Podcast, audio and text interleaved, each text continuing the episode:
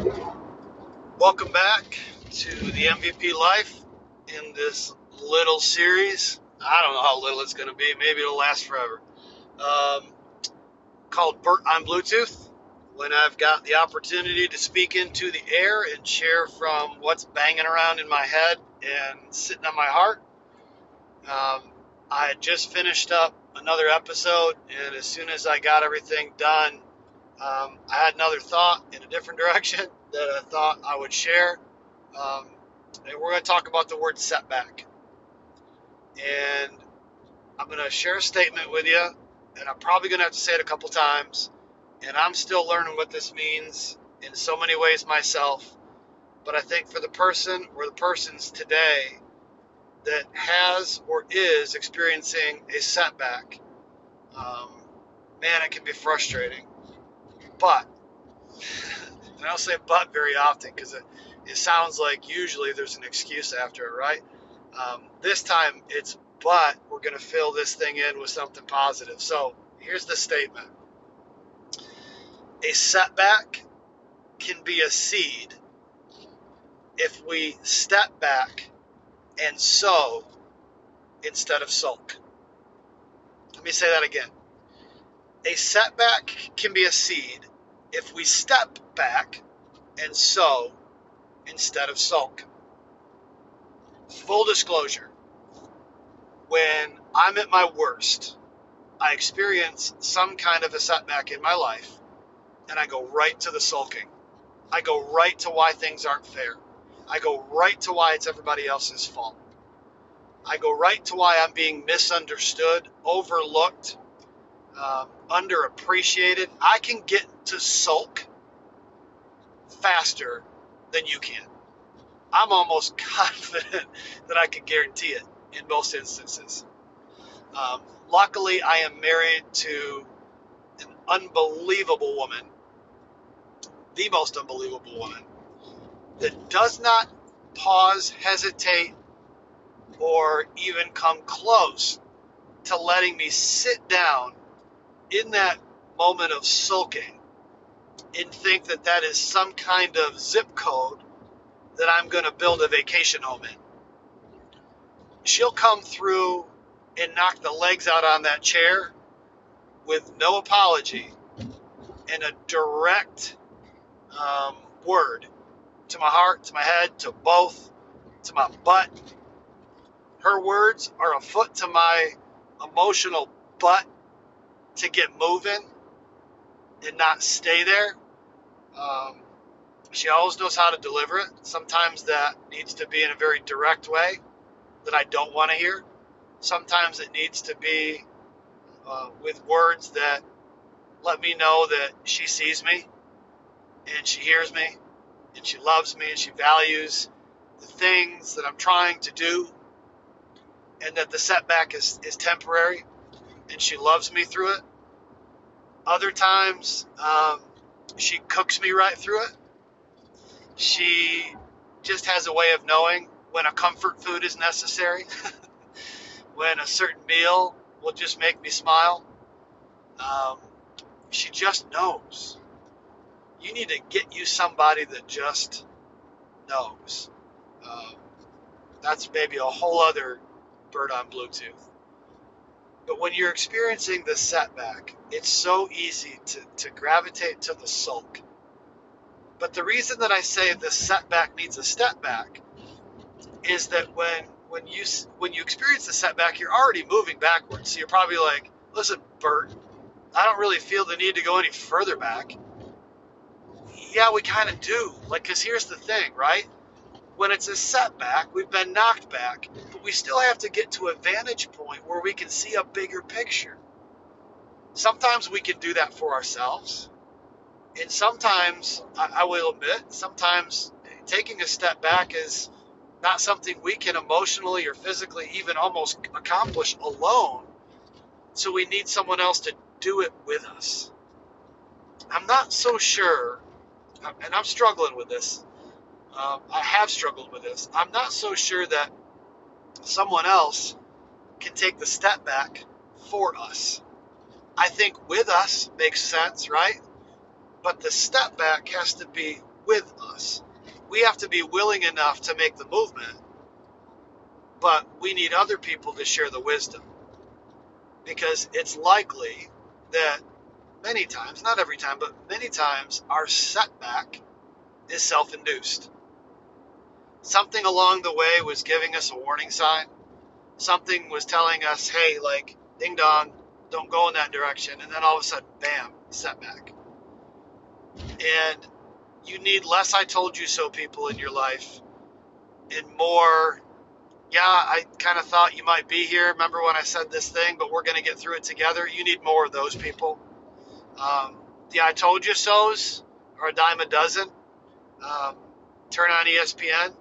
Every Monday morning quarterback is an I told you so person. Um, they get paid to argue. Don't surround yourself with people that get paid to argue. It's entertainment on the TV. It's dysfunctional in relationship in real life.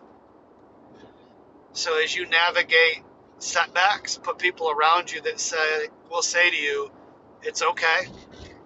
That will sit with you and kind of clean out your scrapes and your bruises, and well, put ice on the bruises. I don't think you can really clean out a bruise, but you know what I mean. Uh, that will cook the comfort food that will sit and cry with you.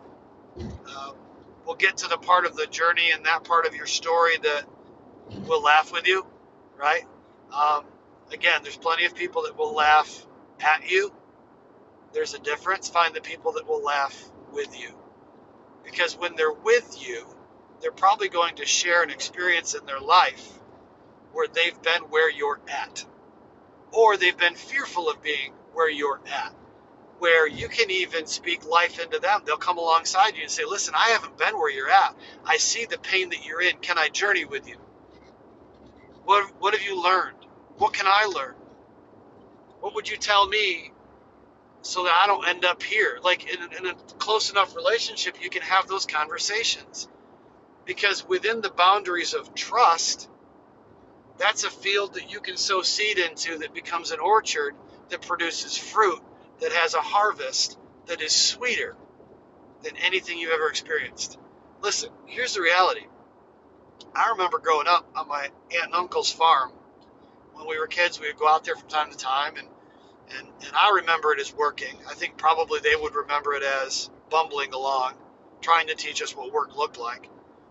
But I always remember the days when my uncle would go to spread the manure, the cow manure, out in the fields we always wanted to go on those rides because it was just cool to be on the tractor, right? But listen, he wasn't spreading sugar. He was spreading, you know, it was manure. It didn't smell good. Nothing in the brain would say, wow, that's going to make something grow. You would think that would destroy something. It is literally waste, excrement, the end result of all the thing that was once nourishment coming out. Yeah, it's the exact thing the field needed to be healthy to grow the next thing that was sown into it. So, listen, setbacks aren't sugar for a reason, but they can still produce what needs to go into the soil. So, when you sow what you've learned and what you've leveraged, something beautiful and sweet and healthy and nourishing can grow from it.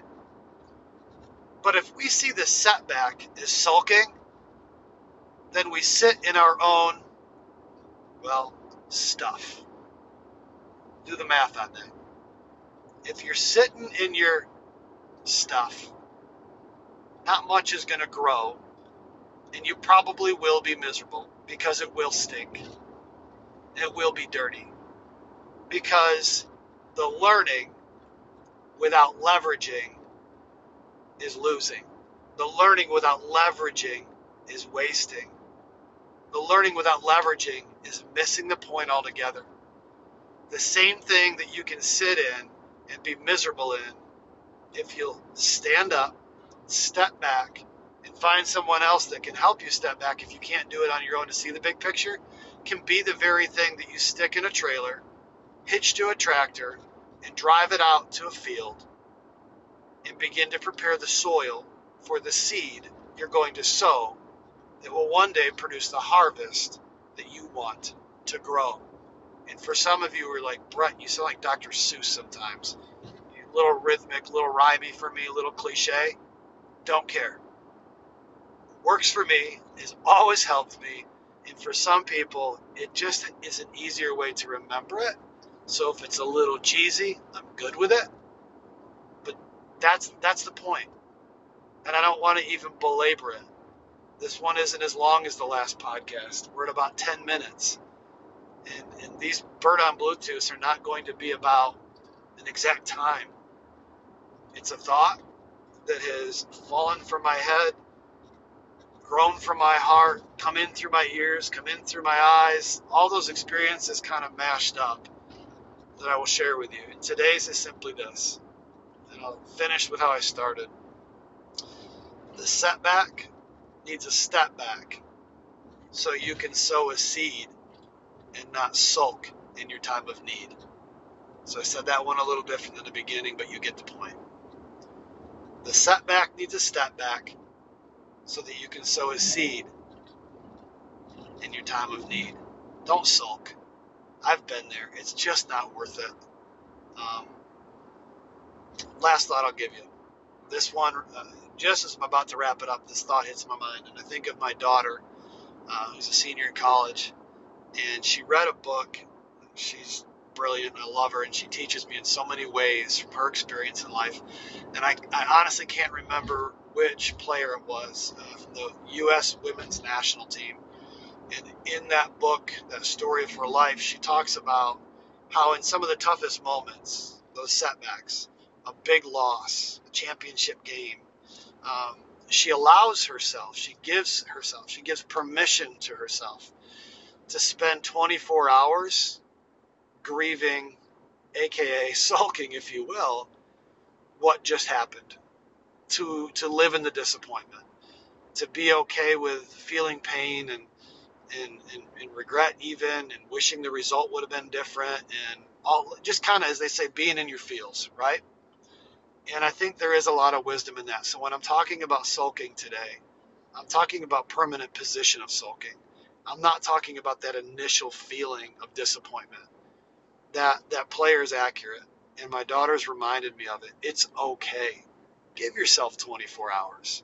And depending on what the setback is in life it's not prescriptive 24 hours um, because I don't know where you're at and what you're going through. And sometimes it's, listen, it's going to take longer, okay?